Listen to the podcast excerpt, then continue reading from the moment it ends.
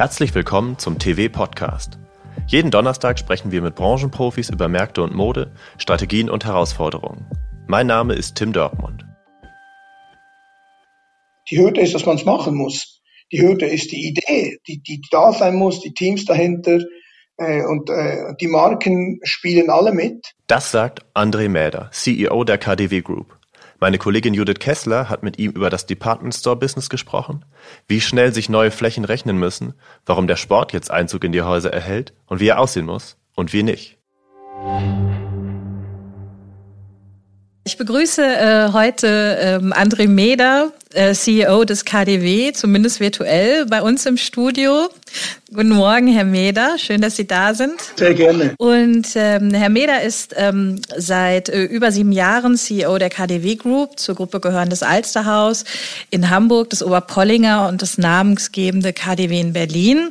Alle Häuser sind seit 2016 im Umbau und seit diesem Herbst äh, fast fertig. Vor wenigen Wochen wurde im KDW die neue Beautyfläche eingeweiht und eine imposante äh, Rolltreppe von Star-Architekt Rem Koolhaas. Die Eigentümer, die thailändische Central Group und die österreichische Signa investieren gemeinsam mit den Lieferanten der Department Stores 500 Millionen Euro. Herr Meder, war es das wert? Ich glaube schon und, und ich glaube, da, das ist ja genau die Dimension äh, unserer Owners, das auf lange Sicht zu sehen. Und, und die 500 Millionen äh, erstrecken sich bereits seit guten fünf Jahren und, und werden nochmal zwei Jahre gehen, so dass wir so Ende 23 eigentlich grundsätzlich mit dem Umbau aller drei Häuser äh, abgeschlossen sind. Wobei, es heißt abgeschlossen, vielleicht kommen wir später nochmal drauf zurück, das ist man eigentlich in dieser Größenordnung von 100.000 Quadratmetern nie. Und diese 500 die Millionen muss man noch so definieren, dass rund 250 Millionen tatsächlich von unseren Ownern geflossen sind den beiden Gesellschaften, die Sie erwähnt haben, auf der einen Seite und auf der anderen Seite rund 250 Millionen von den Partnern. Also die ganzen Luxuspartner, alle unsere Partner haben da auch mindestens die Hälfte mit investiert, was eigentlich ein prima Zeichen ist. Das zeigt ja, dass sowohl unsere Gesellschafter, denen das Geschäft gehört, wie eben auch unsere Partner ganz, ganz stark an, an, unsere Pläne und unsere Vision glauben. Wann rechnen Sie denn da mit dem Return on Investment? Wann zahlt sich das aus, die Investition? Wir haben natürlich, wie Sie wissen, wir haben zwei, zwei äh, Megakonzerne als unsere Eltern. Und da ist natürlich äh, der, der Finanzaspekt ein sehr wichtiger und, und, und jede, jeder einzelne Umbau einer Etage oder eines Quadranten im KDW geht durch ein Komitee und äh, muss auch nachgehalten werden oder zuerst mal äh, äh, aufgezeigt werden, wann er zurückbezahlt ist. Und all unsere Projekte sind zurückbezahlt zwischen vier und fünf Jahren. Vielleicht einige sogar zwischen drei und fünf Jahren. Wer diese Hürde nicht schafft, fünf Jahre plus, wird, wird abgelehnt. Das, das ist, das ist so. Und nachher natürlich, und jetzt kommt's, wir bauen seit fünf, eröffnen seit fünf Jahren neue Projekte. Das heißt, die werden jährlich nachgehalten. Und wenn man jetzt sieht, dass alle unsere Projekte keine Chance hätten auf diese, auf diese äh, Maximum fünf Jahre Return, da würden keine neue approved. Also kann man davon ausgehen, und so ist es auch, dass die, dass die heutigen Projekte zu 80 Prozent genau im, im Schuss sind und vielleicht äh, das, das eine oder andere ein Jahr länger braucht. Welches Projekt braucht ein Jahr länger? Was, was können Sie das sagen? Nee, das, das kann man jetzt gar nicht so sagen, muss ich jetzt gar nicht auf die Detail eingehen, aber manchmal, wenn man in einem Haus die ganze Designerabteilung neu macht, dann braucht vielleicht die Designerabteilung mit 200 neuen Marken ein halbes, halbes Jahr länger als die Schuhabteilung, die es schon immer gab, so meine ich. Mm, ja, nachvollziehbar. Ähm, Sie sagten, ähm, der Umbau ist fast abgeschlossen. Äh, was, was fehlt denn noch? Also wir sind in, in Hamburg und München machen wir es ganz einfach, sind wir durch. Äh, vier, äh, 90 Prozent beider Läden sind komplett umgebaut und wir machen jetzt noch in beiden Läden eine Food Hall. Die Food Hall kommt 24 in Hamburg da gibt's ja eine Food Hall, die wird nochmal komplett renoviert und in München wird sie installiert. Also in München gibt's heute nur ein, ein, ein Selbstbedienungsrestaurant oben im, im fünften. Da gibt's eine Mini-Food Hall à la KDW äh, in 25 und eben 24 äh, Hamburg. Dann gibt's eine, eine große Sportabteilung von 4000 Quadratmeter im KDW. Das ist äh, Herbst 24. Das wäre im vierten Stock. Die Hälfte wäre Kinder, die andere Hälfte wäre Sport, so die 8000 Quadratmeter dort gesplittet. Kinder und Toys haben wir bereits eröffnet, vor zwei Wochen. und Sport käme dann 24. Sport ist übrigens das einzige Segment, Frau Kessler, das wir heute so in dieser Ausführung nicht bei uns äh, äh, anbieten. Klar, wir haben ein bisschen Athleisure, wir haben Sneakers, aber Sport zum Teil auch. Wir werden auch Hardware haben in einem ganz speziell oberen und, und äh, selektierten Segment, aber haben wir heute nicht. Und finally, nächstes Jahr um genau diese Zeit ist der Ground Floor fertig. Äh, wir jetzt sind im Moment nochmal zweieinhalbtausend Quadratmeter unter Hoarding. Das heißt dann, der ganze Luxury Boulevard ist dann auch Ende abgeschlossen, Ende September nächsten Jahres. Ich würde gerne nochmal auf die äh, Sportfläche kommen, weil ich das so spannend finde, weil Sie da ja ein ganz neues Segment eigentlich äh, für sich entdecken und aufmachen. Ähm, wie definiert denn das, wie, wie macht das KDW Sport? Also eigentlich folgen wir unserer Philosophie, die wir sonst haben, der Luxury Up Strategie und natürlich werden wir Nike und Adidas Laufschuhe haben, auch im normalen, im normalen Segment und Athleisure fürs Yoga-Studio oder fürs Fitnessstudio, aber dann eben auch die ganz speziellen Mountain Sports. Da gehen wir im Prinzip eben auch ganz stark in die, in die, in die Premium Contemporary und, und Luxury-Schiene rein. Wir werden keine Surf-Abteilung haben, logischerweise, und keine Hardwaren-Ski-Abteilung.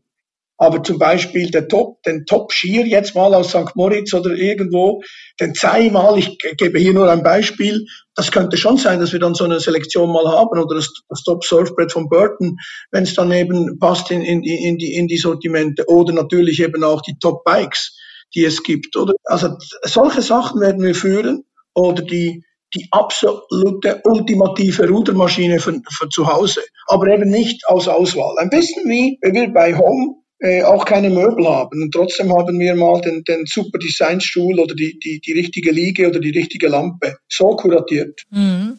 Und, und was für eine Zielgruppe schwebt Ihnen da vor? Wen wollen Sie damit ansprechen? Der Traumkunde ist natürlich immer jeder, der zu uns kommt und sich bei uns wohlfühlt. Auf der anderen Seite ist es natürlich schon so, ich habe schon ein paar Mal gesagt, unsere Kunden sind von, von drei bis 90 und wir sind vielleicht das most demokratischste Haus in Deutschland, weil wir haben Kunden, die den Eltern mit drei Jahren sagen, Papa, Mama, ich hätte gern dieses Spielzeug oder dieses Kleidchen.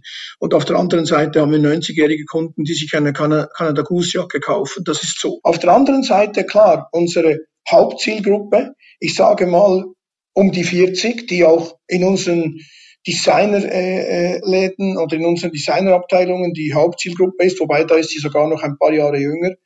Die ist natürlich auch irgendwo, sage ich mal, 25 bis 50 im Zentrum unserer Sportabteilung. Und äh, beide Geschlechter oder ist es eher sowas, dass man da schon eher einen männlichen Kunden ähm, vor Auge hat, so den Stone Island äh, Sneakerhead? Nee, auf gar keinen Fall, weil unser Haus ist ja genau gegenteilig. Wir haben ja, wir haben rund 70 Prozent unserer gesamten Kundschaft sind, ist, ist weiblich, oder? Und, und, und, und, äh, das klar, das kommt von all den Segmenten her und auch die, die DOB natürlich die viel größere oder die Womenswear, die viel größere Abteilung ist als die Menswear.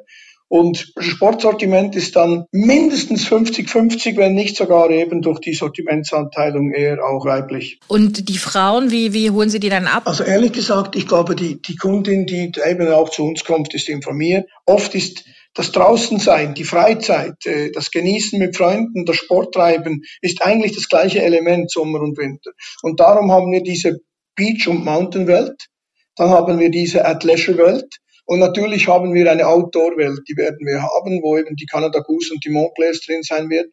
Und schlussendlich noch die Hardware-Welt. Wenn wir jetzt nochmal äh, außerhalb äh, des KDWs äh, schauen, was, was so passiert, äh, viele Modehäuser entdecken gerade auch alternative Flächenkonzepte, machen sich auf den Weg in Richtung ähm, kleine äh, Department Stores zu werden. Ich denke an einen Engelhorn, der jetzt gerade mit Beauty gestartet ist oder Engelhorn und äh, L&T in Osnabrück, die sich ähm, Retail as a Service Konzepte wie Found auf die äh, Stelle, auf die, auf die Fläche holen. Sie sind da ja schon einen Schritt weiter per, per Natur quasi. Ähm, aber Sie als Department Store, wie denken Sie denn über ähm, Anteiligkeiten von Fashion, von anderen Sortimenten nach? Wir sind glücklich und ich glaube auch, dass wir in der richtigen Richtung sind. Aber grundsätzlich denken wir dauernd über Sortimente nach, die dann auch über Kuratierung auch der Sortimente, aber auch neue Sortimente. Eben Sport ist jetzt eigentlich das, das beste Beispiel. Wir haben darüber nachgedacht und haben gesehen, das fällt uns in Gänze. Wir haben es teilweise, aber nicht in Gänze. Und natürlich dann auch äh, Services. Oder ich glaube nicht, dass uns so fest ein Warenangebot fehlt, weil wir haben diese fünf Säulen äh, Fashion, Accessories, Home, dann haben wir äh, äh, dann haben wir eben Food und dann haben wir Beauty. Wir haben eigentlich die fünf die fünf Säulen, was die, die, die Kollegen, die Sie vorher alle aufgezählt haben, gehen ja genau in diese fünf Säulen rein. Und die, die, die haben wir und die spielen wir auch schon seit Jahren als Department Store recht erfolgreich. Aber in diesen fünf Säulen gibt es vielleicht eben Sortimente, wie zum Beispiel eben gewisse Designstücke bei, bei Möbel, bei Home, die wir jetzt eingeführt haben, oder eben Sport schon erwähnt, und eben die Services. Also wir haben, äh, wir haben viele neue Services, wie zum Beispiel alle zwei Wochen bieten wir im Moment Live-Shopping an, wo irgendein Designer oder eine Beauty-Marke ihr Produkt vorstellt. Nummer eins, das ist unterhaltsam. Fünf, sechs, sieben, achthundert Leute sind innerhalb von, von 45 Minuten Gast, können auch direkt kaufen, wenn sie wollen, können Fragen stellen. Und diese Live-Shoppings-Event, die wollen wir weiter, weiter ausbauen. Das ist ein Service, der einfach cool ist, modern und eigentlich genau den Zeitgeist äh, trifft. Auf der anderen Seite äh, arbeiten wir im Moment an einer App, wo man, und wir haben eine gewisse Teste schon äh, eingeführt, wo man nicht VIP-Shopping, aber man kann sich seinem Verkäufer oder einem Verkäufer am, am Samstagnachmittag oder Freitagnachmittag oder wann immer buchen, dass man sicher ist, wenn man um 4 Uhr kommt am Samstag und einen Anzug kaufen will, dass man auch wirklich jemanden hat zu dieser Zeit. Das hatten wir getestet, dass wir mussten bei Click and Me, damals vor einem Jahr bei der, über die, in der Pandemie. Und äh, diesen Service haben wir uns jetzt beibehalten und wollen ihn ausbauen. Und das meine ich. Ich glaube, es ist ja, es ist ein Warenangebot in diesen fünf Säulen. Es ist aber auch ein Serviceangebot, das wir dauernd aus, ausbreiten werden. Wir haben Events, zum Beispiel mit dem Galerist Johann König, einer der berühmtesten Galerien Deutschlands, hat immer wieder Ausstellungen bei uns, Happenings, das kann von 20 Kunden bis 150 Kunden gehen. Und das ist nicht typisch Department Store. Wir hatten mit Brecht schon Vorführungen und, und Philosophielesungen und, und all das. Wir müssten das alles machen wie ein Marktplatz. Dass man tatsächlich in einen Department Store kommt, wie man früher auf dem Marktplatz ging. Man hat gegessen, getrunken, Freunde getroffen, Ausstellungen besucht, sich schöne Dinge angeschaut, verweilt, oft gekauft, aber oft auch einfach genossen. Jetzt ist ein kuratiertes Sortiment, ausgeklügelte Services, ähm, moderne Services, das ein oder andere ähm, Erlebnis oder Event äh, auf der Fläche sind das eine. Äh, Sie machen ja auch viele Pop-up-Shops und dann haben die jetzt diese neue imposante Architektur und Rolltreppe. Andere äh, Department Stores äh, sind da jetzt noch ein, ein, Stück weiter gegangen, um Erlebnisse zu schaffen. Also Selfridges hat sich eine äh, Halfpipe eingebaut und ähm, ein Kino und man kann jetzt auch sogar heiraten um nochmal auf L&T, ist jetzt kein Department Store, aber die, die äh, Welle im Sporthaus ist ja auch äh, mittlerweile in der Retail-Landschaft legendär. Wenn es jetzt um Erlebnis und Experience geht, fehlt dem KDW da noch ein bisschen die Action? Nee, das glaube ich nicht. Fast alle ihre Beispiele gingen auf Sport und wir haben ja gesagt, wir bauen diese 4000 Quadratmeter Sportabteilung mit einem ganz berühmten Designstudio aus Los Angeles, also die ganze Californian Sports Spirit wird dann im, im KDW sein und genau diese Halfpipes und all diese Sachen oder die Welle, das geht ja alles in diese Richtung, das haben wir halt im Moment nicht oder noch nicht. Äh, von dem her haben Sie recht. Äh, alles andere natürlich überhaupt nicht. Wir haben, wir haben zurzeit im KDW und in unseren Häusern 100 Pop-ups, 100 Pop-ups und die gehen von drei Tagen bis, äh, bis drei oder vier Wochen. Das sind dauernd neue Erfahrungen, neue Sachen, neue Elemente die man sich äh, äh sehen oder anfassen oder genießen kann. Auf der einen Seite, auf der anderen Seite, wir hatten letzte Woche allein in allen drei Häusern, glaube 30 Events. Das sind von ganz kleinen bis ganz großen. Und ein, zum Beispiel ein ganz großer war letzten Dienstagabend im KDW die, die Einführung äh, oder die Eröffnung der Schaufenster. Und ich meine, äh, Tiffany hat noch nie Schaufenster außerhalb äh, Amerikas, New Yorks gemacht für zur Eröffnung der Weihnachten oder zum Weihnachtsfenster. Das haben wir. Das ist also Spektakel pur. Wie kann man mehr, was kann man mehr erwarten als glitzernde Schaufenster? Wir haben sie jetzt in München und in, äh, in Berlin von Tiffany für Weihnachten. Und dann ist uns das Gleiche gelungen mit Dior in, in Hamburg. Also die ganzen Schaufenster sind, die acht Meter Schaufenster sind aufgefüllt von Dior. Und das ist Spektakel pur.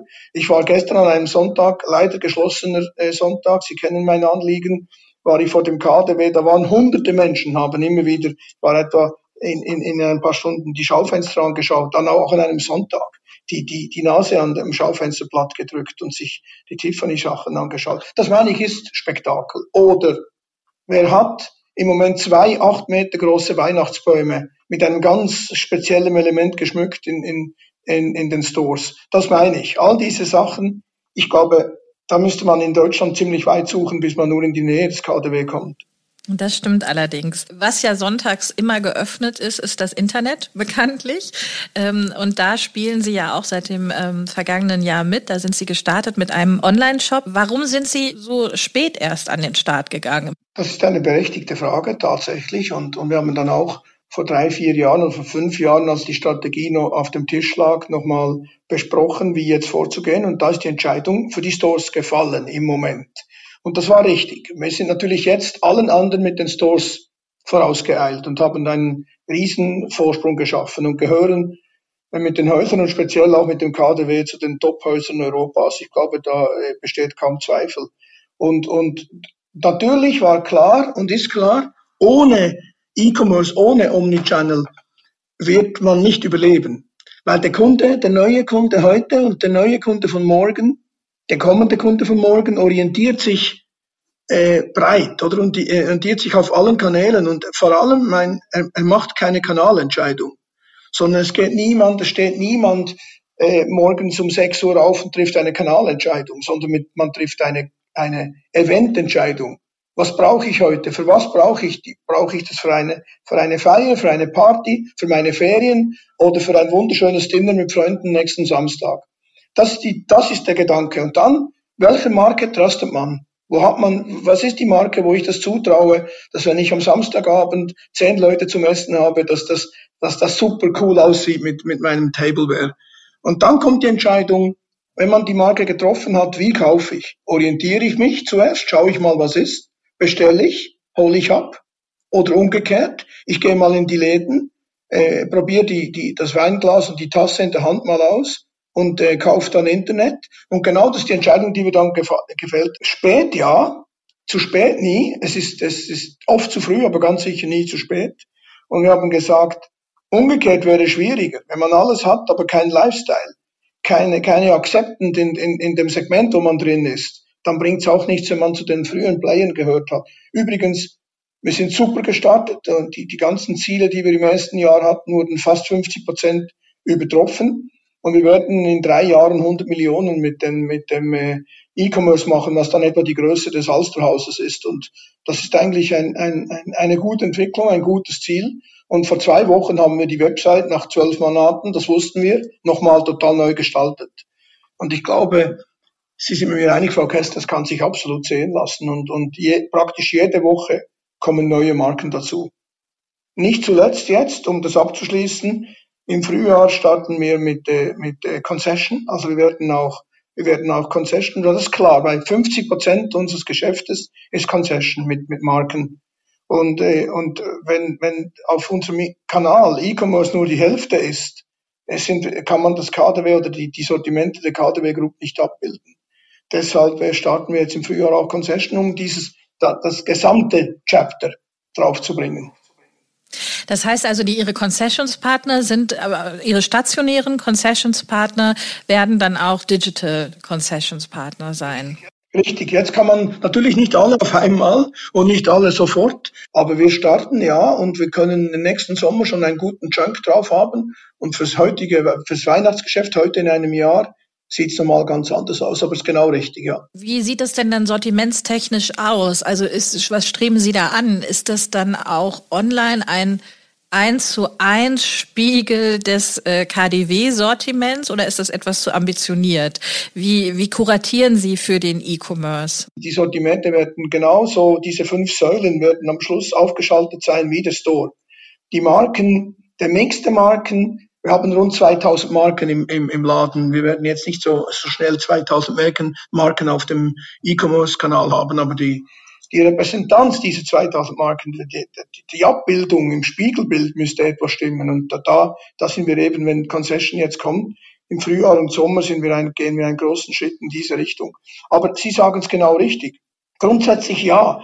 Die, das Ziel ist eine 1 zu 1 Abbildung. Auch wenn das nicht wortwörtlich gemeint ist, dass alle 2000 Marken und alle, alle Hunderttausende von SKUs jetzt drauf sein müssen, sondern vielmehr das gesamte Genre sollte drauf sein und auch der Style. Und was wir nicht machen werden, ist Sortimente jetzt im E-Commerce führen, die gar nicht im Laden sind. Zum Beispiel eben, dass wir viel tiefer gehen im Preis, ich meine nicht, dass wir runtergehen im Preisschiene, also Search, sondern dass wir Marken führen auf E-Commerce, die wir sonst im Laden nicht führen. Das werden wir nicht machen. Das machen andere. Das machen wir ganz bewusst nicht. Und eben auch nicht Sortimente. Also wir werden jetzt keine Möbel kein Möbelsortiment anbieten, wenn wir es im Laden auch nicht haben, als Beispiel. Jetzt würde ich gerne nochmal auf die Kanalentscheidung ähm, äh, zurückkommen, beziehungsweise auf die Kunden, die ja jetzt in den äh, vergangenen Jahren, in denen das KDW nicht präsent im Netz war, bestimmte Kanalentscheidungen ja dennoch getroffen haben. Also vielleicht ist sie stationär Fan ihrer Designabteilung im, im KDW und hat dann, ähm, wenn sie was Bestimmtes suchte und, und lieber online äh, shoppen wollte, ist sie dann vielleicht zu Mai Theresa oder Netter Porté gegangen. Ähm, wie wollen Sie denn diese Kunden jetzt von Ihrem Online-Shop-Angebot äh, überzeugen? Die neue Website ist seit zwei Wochen da und es steht den Konkurrenten, die Sie erwähnt haben, im, im Ausdruck nichts nach. Und das ist schon mal ein, ein, erster, ein erster guter Schritt. Äh, jetzt kommen dauernd technische Features dazu und eben auch Marken. Und ich glaube dann eben auch, klar, wir werden in der Werbung nochmal äh, auch im Frühjahr einen General einen Generalangriff machen auf, äh, wenn man das so sagen darf, nicht auf die Kunden selbstverständlich, aber auf, auf, auf die, äh, auf die An Angebotswelt und zeigen, da sind wir, so sind wir, so sehen wir aus, das sind unsere Marken. Ich glaube schon, dass uns das gelingt. Und eben der ganz große Vorteil ist umgekehrt. Wir haben ein Haus. Wir haben drei, in Wälde schon vier große Häuser in, in Deutschland, wo man einfach reingehen kann und sich das auch anschauen. Ich glaube, das ist ein Vorteil. Es ist nach meiner Meinung wahrscheinlich einfacher, das den E-Commerce und den Multichannel aufzuholen, als umgekehrt. Stichwort Multichannel. Ähm, wo stehen Sie denn bei dem Projekt? Wir haben viele, viele Touchscreens und all diese Gadgets äh, schon da und das nimmt praktisch jeden Monat irgendwo zu. Aber wir haben immer gesagt, und, und das bleibt auch so, das sind natürlich Bestandeshäuser. Und Bestandeshäuser sind nochmal anders aufgebaut. Und äh, genau heute in einem Jahr, nämlich Ende Oktober äh, oder im Oktober 23 geht Düsseldorf auf auf 1000 Quadratmetern ein Concept Store, ob schon ich dieses Wort gar nicht so gern habe, weil es vielleicht auch in eine falsche Richtung lenkt, aber es wird ein sehr kuratierter, spezieller Store sein. Für uns 10.000 Quadratmeter ist mit Abstand das kleinste Haus. Das ist ein Sechstel vom KDW, ne? Dann. Und das wird das Most Digital Department Store in Deutschland und vielleicht in Europa sein. Da, da, da arbeiten wir mit Hochdruck drauf an, dass dieses Store anders aussehen wird als die heutigen und auch vom digitalen, vom digitalen äh, Anspruch her natürlich nochmal in einer anderen Liga spielt. Was heißt Most Digital? Also was, was kann das Carshaus dann, was ähm, andere Häuser noch nicht können? Sicher werden wir das jetzt nicht alles verraten hier, aber eben es wird, es wird, es wird kein Spaceship sein. Aber natürlich das Einkaufserlebnis von den Kabinen bis zur Auswahl, bis zum Zahlen, bis zur, bis zur eben bis zum aus dem Haus rausgehen, die Parktickets, all das hat natürlich eine, eine viel größere Verbundenheit dann digital. Und wir werden aber nach wie vor Verkäufer haben, wir werden nach wie vor Ware haben, aber es wird auch visuell nochmal, visuell eine andere, eine andere Welt sein. Und was sind da jetzt so die größten Hürden, die Sie bis dahin, bis Sie das Ziel erreicht haben, noch aus dem Weg räumen müssen? Nee, es sind gar keine so großen Hürden. Das, das Haus bauen wir. Wir können, also innen zumindestens, außen steht die Hülle im Karschhaus. In Wien sieht es ein bisschen anders aus. Da wird das ganze Haus gebaut. Die Hürde ist, dass man es machen muss. Die Hürde ist die Idee, die, die da sein muss, die Teams dahinter. Äh, und äh, die Marken spielen alle mit und wollen das auch. Und ehrlich gesagt, da sehe ich gar kein großes Problem. Und, und gleichzeitig, immer wenn was Neues kommt, werden wir es natürlich in unseren Bestandeshäusern einführen, austesten. Testen, testen, testen, glaube ich, ist ganz wichtig. Und gewisses verwirft man wieder. Das muss so sein. Wenn von, äh, von zehn super Ideen nur drei weiterkommen, ist das schon Weltklasse. Wie hoch ist denn eigentlich jetzt das E-Commerce-Business am Gesamtumsatz? das kann sich ja etwa ausrechnen. Oder wenn, wenn man erst zwölf Monate online ist, dass, dass das noch nicht kein großer Anteil ausmachen kann. Ich kann Ihnen nur sagen, wir haben ein Budget erreicht und wir verdoppeln dieses Jahr. und wir werden 100 Millionen machen im dritten Jahr. Das ist ja eigentlich schon eine klare Ansage. Also auch nach der Pandemie. Ja, was heißt, das ist nach der Pandemie? Ist das, äh, ist das nach der Pandemie, ist vor der Pandemie? Also ich glaube, man muss genau heute, glaube ich, äh, eingerichtet sein, dass diese Pandemie auch noch länger gehen könnte und dass man, dass ja uns Credo eigentlich auch mit ihr leben muss, wenn man überleben will, dass man eben eingerichtet sein muss auf diese Hygienemaßnahmen oder auf die Abstandsregeln oder auf, auf das. Und ich glaube, das sind wir. Und, und darum glaube ich, das Kundenverhalten geht ja nie mehr hundertprozentig zurück. Genauso wie die Arbeitswelt nicht mehr die gleiche sein wird. Wir werden kaum noch Büro und Offices sehen mit 100% Besetzung an einem Montagmorgen um 10. Das hat sich einfach geändert und so hat sich auch das Kaufverhalten geändert. Wobei wir schon während der Pandemie jetzt gemerkt haben, dass es wahnsinnig wichtig ist, dass wir extrem lokal verwurzelt sind. Wir konnten unsere Umsätze auch jetzt die Monate vom Mai bis heute, bis Ende Oktober, auf den 19er Zahlen halt, ob schon uns fast alle nicht-europäischen und viele europäischen Touristen fehlen. Wie hoch war denn der Umsatzanteil ähm, von den nicht-europäischen äh, Touristen eigentlich? Der war so rund 20 Prozent für die drei Häuser. Und der ist eigentlich fast komplett ausgefallen. Ja, jetzt kamen über München ein bisschen Middle East, der eine oder andere äh, aus dem, aus dem äh, äh, russischen Gebiet kam wieder. Schweizer kamen auch wieder, die zählen da auch dazu, weil sie nicht äh, Europäische Union sind. Und, und mit dem Zollgeschichte auf der anderen Seite muss ich sagen, dass natürlich eben gerade die Deutschen dann mehr gereist sind innerhalb des Landes, weil sie dann auch nicht noch ins Ausland gingen, sondern in die drei großen oder vier großen Städte des Landes. Und europäische, speziell nordeuropäische Touristen haben wir die letzten Wochen ziemlich massiv und stark in unseren Läden, vor allem eben auch in Hamburg und in Berlin gesehen. Und die, die, Chinesen zum Beispiel, unsere Hauptgruppe von den 20 Prozent nicht-europäischen, da sind sie mit fast 50 Prozent die Hauptgruppe, die sind praktisch null da. Kommen die wieder? Die kommen ganz sicher wieder. Aber die kommen, die kommen wieder bis und mit Weihnachten 23 zu dieser Stärke, wie sie 18, 19 waren. Das heißt, Sie haben stärkeren Fokus auf die lokalen Kunden. Haben Sie dann sich auch das Sortiment stärker an die lokalen, an die deutschen Kunden ausgerichtet? Haben Sie da nachjustiert? Ja, wir haben auf gar keinen Fall ein lokales Sortiment und ein internationales Sortiment. Das wäre ja Wahnsinn. Nee, wir haben natürlich ein Sortiment, wo wir sagen, das ist äh, genau in unserer äh, Philosophie und Strategie und Ausrichtung. Und das haben wir und an dem feilen wir, egal, äh, natürlich dauernd, dauernd, dauernd, dauernd. Und äh, ich möchte den, die, die Einkaufsabteilung will ich, die alles richtig macht, nie daneben liegt, die, die, die engagieren wir sofort. Äh, die gibt's natürlich nicht. Und äh, wir sind aber sehr zufrieden. Und das mit, unserem, mit unseren Teams und diese Sortimente, die kuratieren wir immer wieder und, und basteln an denen rum, das ist klar aber wir haben kein lokales oder internationales Sortiment. Und ähm, Sie sagten gerade, dass ähm, sich das Kundenverhalten oder Konsumverhalten tatsächlich durch die Pandemie auch ähm, wenig überraschend geändert hat.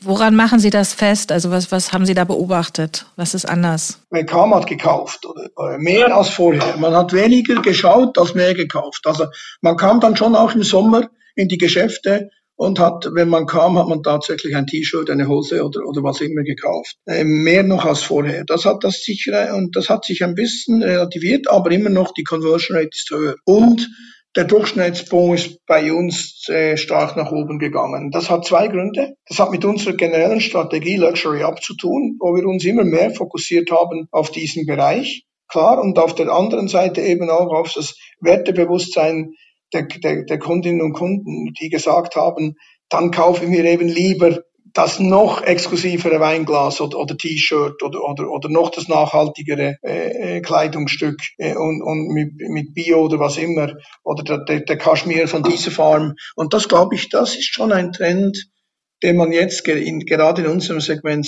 sehr stark sieht. Also Sustainability, Luxury, das werden so die Trends sein, die uns wahrscheinlich auch in den nächsten Jahren noch weiter begleiten werden. Ja, das, absolut. Ich meine, ich sage immer wieder, wir sind war es eine der ersten Häuser vor sechs, sieben Jahren, die die Pelze abgeschafft haben als noch niemand drüber gesprochen hat, weder alle unsere Konkurrenten, nennen jetzt keine, keine Namen, niemand, äh, wir hatten keine Pelze, wir haben seit sieben Jahren keine Pelze, nur Lammfell. Und das ist einfach alles, was man dann auch sonst verarbeitet und sonst nicht.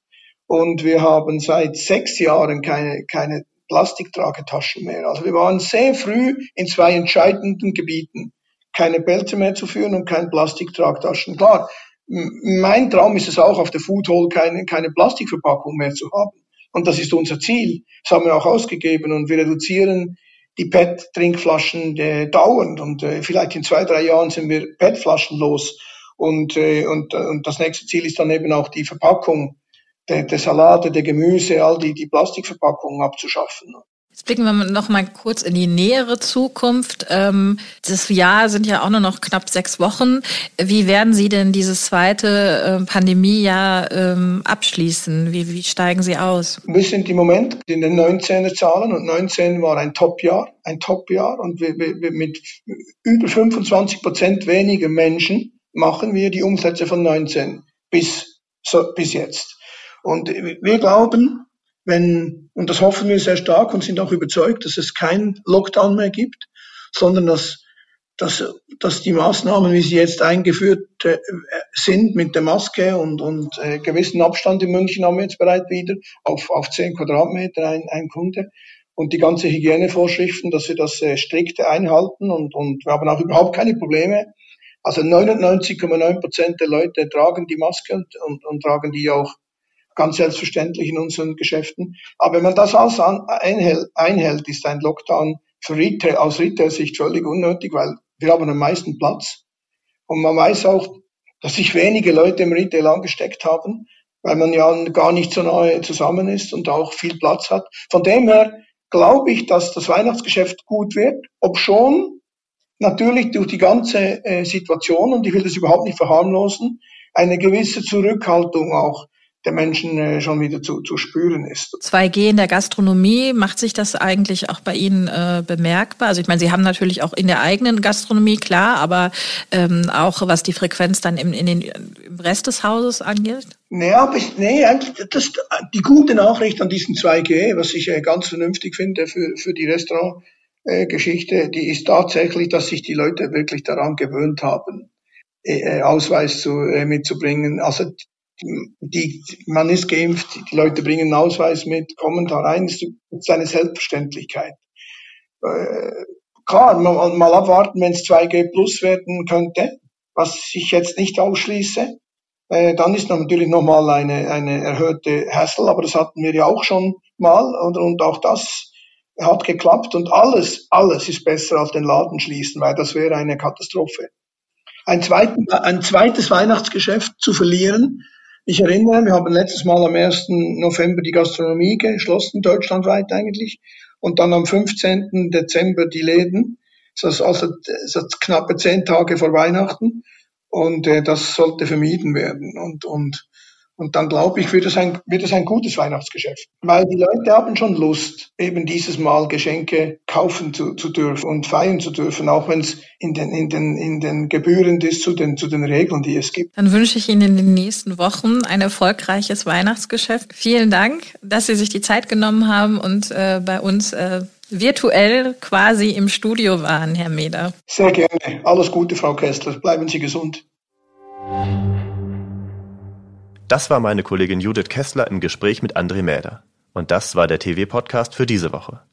Wenn Sie nicht bis zur nächsten Folge am kommenden Donnerstag warten möchten und an noch mehr Insights zum Thema Luxury Retail interessiert sind, kann ich Ihnen an dieser Stelle die Folge Wie tickt die Luxuskundin nach Corona ans Herz legen.